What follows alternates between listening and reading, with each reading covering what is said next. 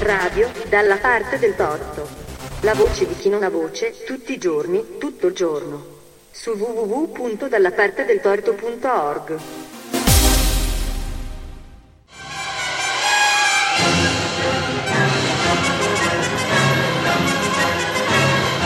Apprendisti stregoni. Di Pietro Stramba Badiale.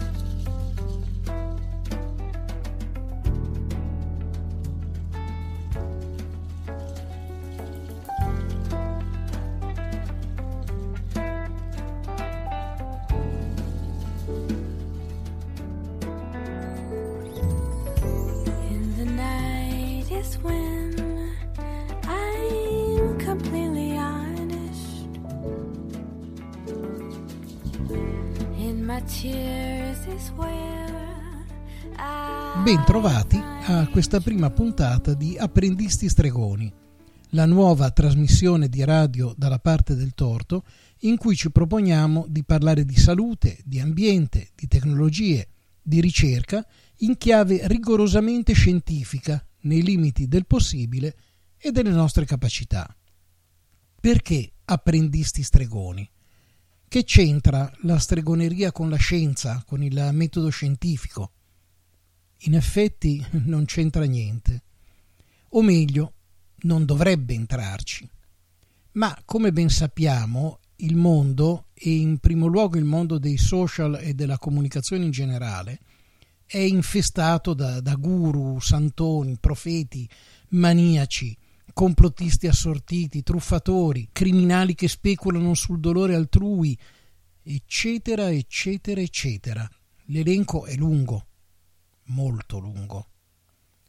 Gente che per soldi o per interessi politici gioca con i sentimenti e con le angosce più profonde, gente che sfrutta l'ignoranza scientifica della media dei cittadini per rifilargli a carissimo prezzo, prezzo economico e prezzo umano, del bicarbonato che al massimo può servire a lavare l'insalata, non certo a curare i tumori, o per rifilargli, con lo stesso metodo da spacciatori di notizie false, un governo farlocco e oscurantista che fa dell'ignoranza un vanto e dell'incompetenza un merito. Ecco, questi sono gli apprendisti stregoni, contro i quali non servono invettive e insulti che pure a volte fanno di tutto per tirarti fuori cercando di farti abbassare al loro livello. Contro gli apprendisti stregoni, che a volte sono solo folcloristici, come i terrapiattisti o quelli che vanno in giro con un cappellino d'alluminio in testa per proteggersi dalle radiazioni degli alieni. Ma a volte sono pericolosi, come i Novax, come i seguaci del culto, non saprei definirlo diversamente, vista la sua totale mancanza di basi scientifiche, dell'omeopatia. No, invettive e insulti non servono. Contro gli apprendisti stregoni serve una sola cosa, la conoscenza. Quindi lo studio, lo sforzo di comprendere. Insomma, la cultura. I love so much. 在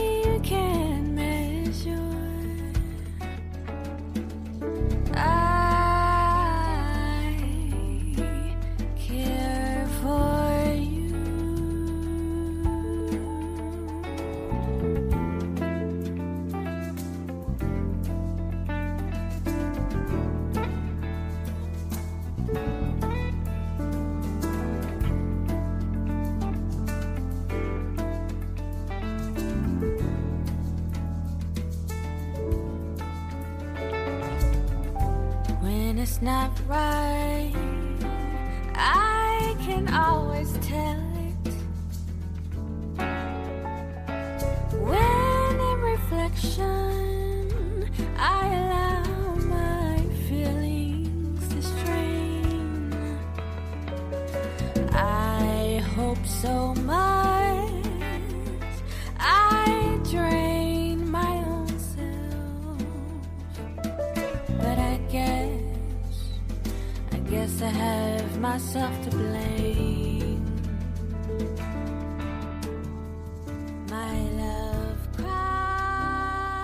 Questo è ciò che ci proponiamo con questa trasmissione.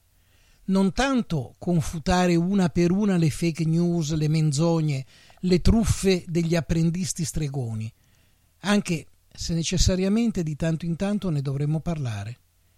Ma il principale obiettivo di questa trasmissione è fornire a chi ci ascolta degli elementi di conoscenza basati su dati scientifici, degli spunti di riflessione e di approfondimento, e partendo da un punto fermo. Al di fuori dell'urna elettorale non è vero che uno vale uno. Perché sapere di che cosa si parla, e questo vale tanto per la neurochirurgia quanto per l'amministrazione di un condominio o per l'allenamento di una squadra di calcio, ma sapere di che cosa si parla richiede sempre, sempre, anni di studio, di pratica, di aggiornamento continuo, di fatica, di intelligenza, spesso di sacrificio. But I guess, I guess I have myself to blame. My love cries,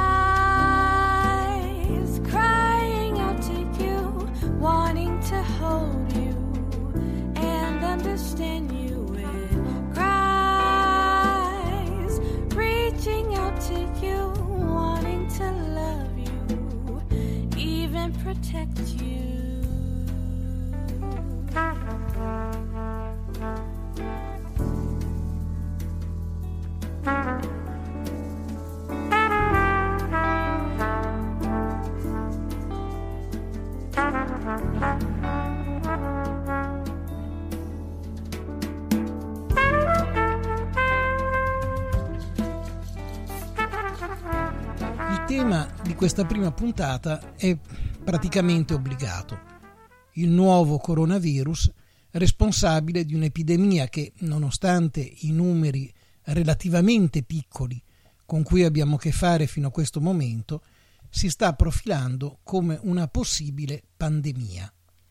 Ecco, prima ancora di cominciare a parlare di questo virus, cerchiamo di capire che cosa significa davvero la parola pandemia. Si potrebbe dire che una pandemia è una malattia che colpisce tutto il mondo, ma sarebbe una definizione un po' troppo semplicistica. In effetti, perché si possa parlare di pandemia, devono verificarsi tutte insieme tre condizioni. Che a provocarla sia un organismo molto virulento, che questo organismo sia sconosciuto al sistema immunitario umano e che la malattia possa essere trasmessa direttamente da persona a persona. Questo spiega perché una malattia che ogni anno fa il giro del mondo colpendo centinaia di milioni di persone, parlo della comune influenza, non sia considerata pandemica, mentre l'influenza cosiddetta spagnola di un secolo fa, provocata da un virus influenzale mutato che il sistema immunitario umano non era in grado di riconoscere e quindi di combattere, fu una vera pandemia. Così come lo fu l'influenza asiatica del 1958 o l'AIDS dall'inizio degli anni 80 del Novecento.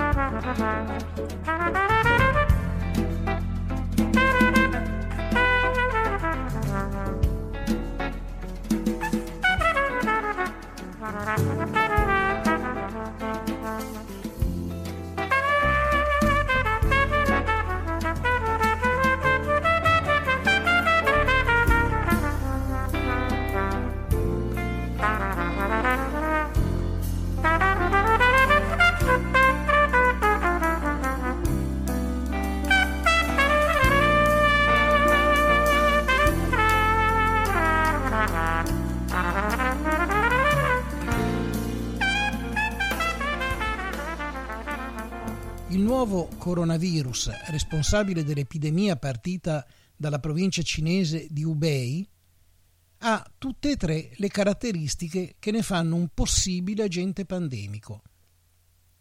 Ma che cos'è il SARS-CoV-2, come è stato chiamato ufficialmente dall'Organizzazione Mondiale della Sanità? È un virus che appartiene alla stessa famiglia di quello responsabile della SARS, un'epidemia circoscritta ma violenta che tra il 2002 e il 2003 uccise 774 persone, quasi il 10% dei malati. Ed è un virus che appartiene alla stessa famiglia della MERS, che tra il 2012 e il 2014 ha ucciso il 34% dei malati. In tutti e tre i casi, quindi la SARS, la MERS, il SARS-CoV-2, si tratta di malattie che colpiscono l'apparato respiratorio, in particolare i polmoni. Da notare che della famiglia dei coronavirus fanno parte anche i virus responsabili del più banale raffreddore.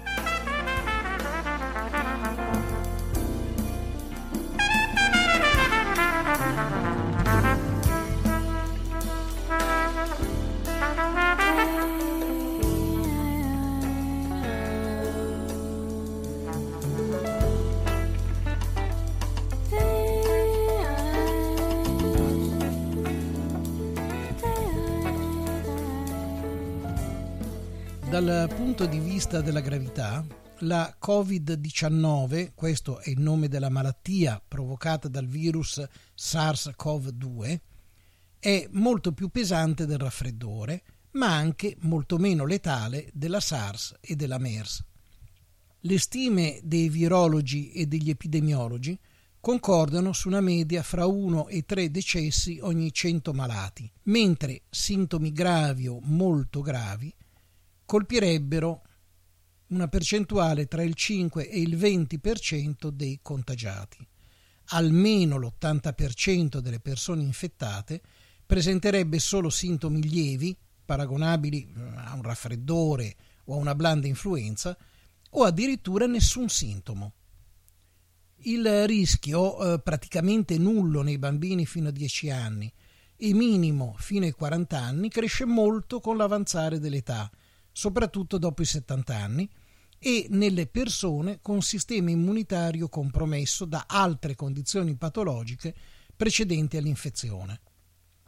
Sembra anche, ma per una valutazione completa occorrerà analizzare molti dati non ancora disponibili, che la mortalità sia più alta tra i maschi che tra le femmine.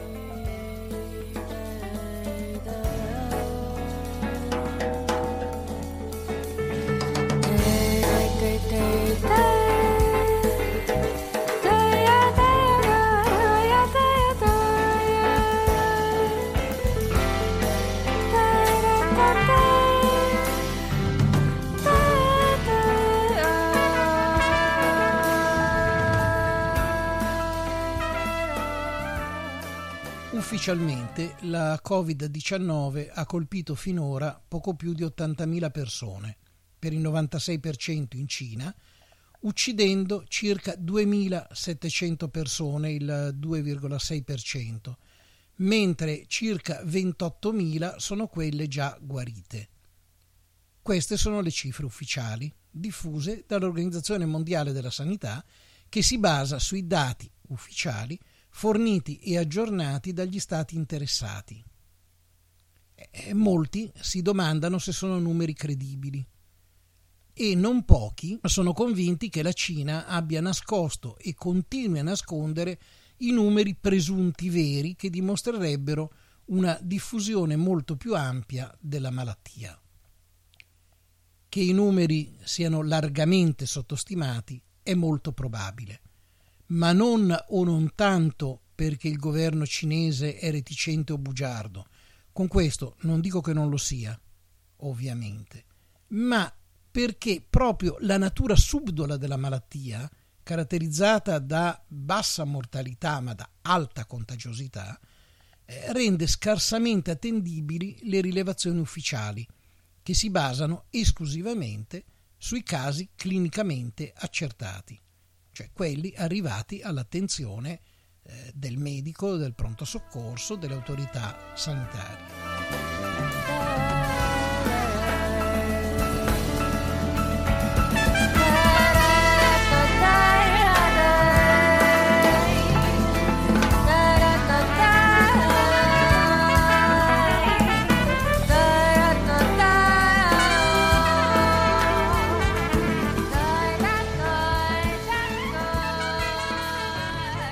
Proprio quel che sta succedendo in Italia ne è, secondo molti esperti, la controprova.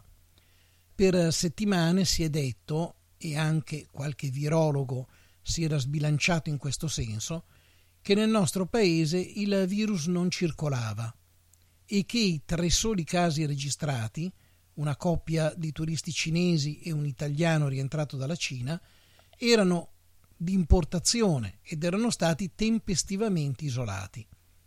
Quando poi dall'ospedale di Codogno, nella bassa Lombardia, è partito l'allarme dopo il ricovero di un paziente risultato positivo al virus, un paziente che presentava sintomi piuttosto gravi, improvvisamente nel giro di un paio di giorni si è scoperto che in Italia c'era almeno un focolaio attivo, ma con ogni probabilità sono almeno due, uno in Lombardia e uno nel Veneto, e che i contagiati sono come minimo alcune centinaia, un numero in continua evoluzione.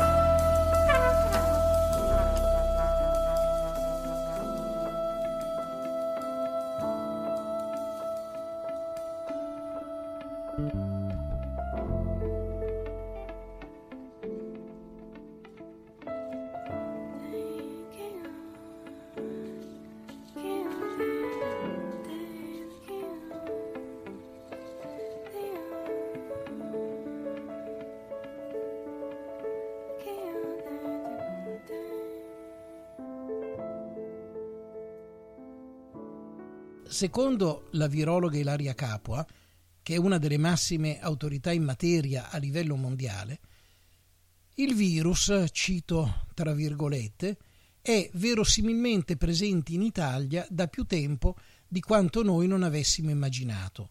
I casi in Lombardia e in Veneto ci suggeriscono che l'infezione stesse già circolando da almeno un paio di settimane, se non 20 giorni. E questo, ha spiegato la uh, virologa, cito di nuovo tra virgolette, significa che nella stragrande maggioranza i casi sono asintomatici o non sono degni di attenzione medica. Chiuse le virgolette. Questo suggerisce tre considerazioni. Primo, il forte aumento del numero dei contagiati è verosimilmente frutto del fortissimo aumento nel numero di controlli, che negli altri paesi europei finora non si è verificato. Secondo, il contagio è molto probabilmente assai più diffuso di quel che le cifre ufficiali dicono, non solo in Italia, ma anche a livello globale. Ma, terzo, e qui finalmente forse c'è una buona notizia, se è vero che le cifre reali di diffusione del contagio sono sensibilmente maggiori di quelle ufficiali, allora è ragionevole ipotizzare che sia la percentuale di malati gravi, sia quella dei decessi, debbano essere riviste decisamente al ribasso.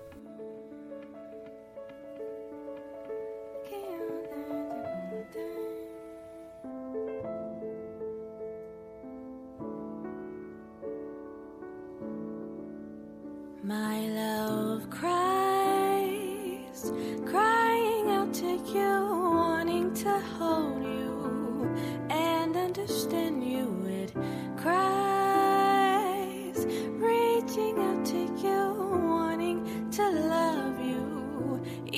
protect you. I just want the best for you.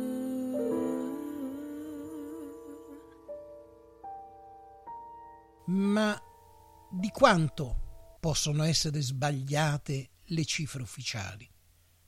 Su questo, tra virologi ed epidemiologi, i primi, ricordiamolo, studiano i virus e le malattie che essi provocano. Gli epidemiologi studiano la diffusione delle malattie e su questa base elaborano modelli, modelli mm, matematici, modelli statistici su cui basano le loro previsioni.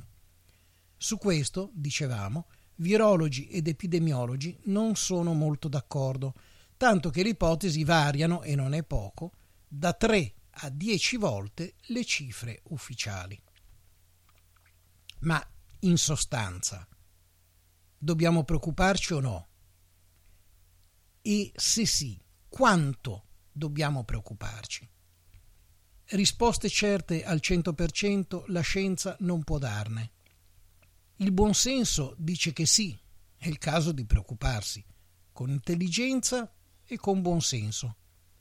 I contagi continueranno. Ci saranno altre vittime. Si spera molto poche, ma ci saranno. Ci saranno conseguenze economiche. Ci potranno essere conseguenze sulla vita di ognuno.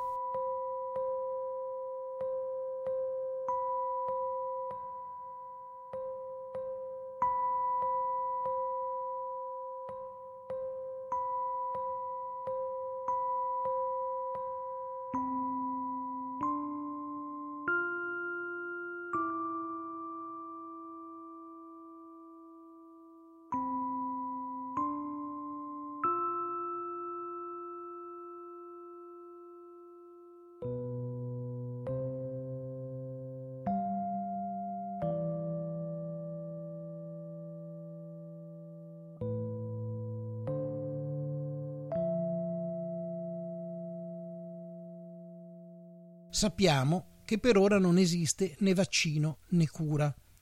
Per cui, come ripetono i virologi a partire da Roberto Burioni, le uniche armi efficaci sono la prevenzione e il contenimento. In altri termini, semplificando un po' per farsi capire, lavarsi le mani e mettere in quarantena le aree di focolaio. Seguire scrupolosamente le indicazioni delle autorità competenti, a partire dal governo e dalla protezione civile. E poi lavarsi le mani, non tossire o starnutire in faccia alle persone, lavarsi le mani, disinfettare le superfici toccate da più persone, lavarsi le mani, evitare i luoghi affollati, lavarsi le mani, evitare di saccheggiare i supermercati e ancora lavarsi le mani. La mucchina non si trova più o costa come l'oro? Ma Burioni ci ricorda che acqua e sapone vanno benissimo e anche l'alcol magari puzza, ma disinfetta perfettamente le mani. E poi, ancora, non correre dal medico o peggio ancora correre al pronto soccorso al primo colpo di tosse e nemmeno al secondo. Se si teme, si sospetta di essere stati contagiati, chiamare il 112 o l'1500 a seconda della zona d'Italia in cui ci si trova e seguire le istruzioni che ci verranno date.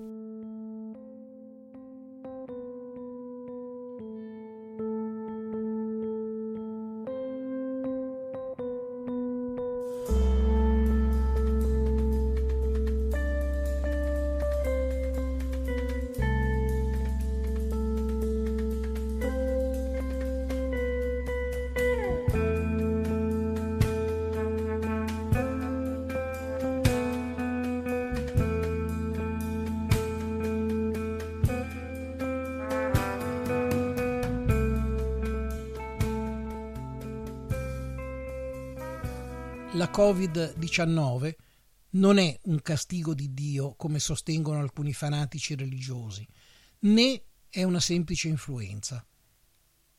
Va affrontata e se possibile prevenuta con serietà e attenzione, ma senza panico, senza sciacallaggi politici, senza sciacallaggi giornalistici, senza fake news, che mai, come in questo caso, possono uccidere, prendendo informazioni solo da fonti serie e sicure. Radio dalla parte del torto intende attenersi a queste regole e cercare di fornire solo informazioni utili e verificate. Restate con noi, ma prima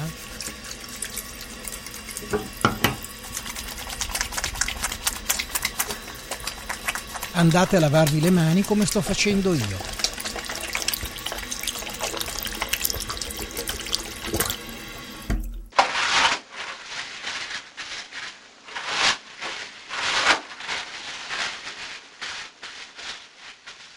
Prossima!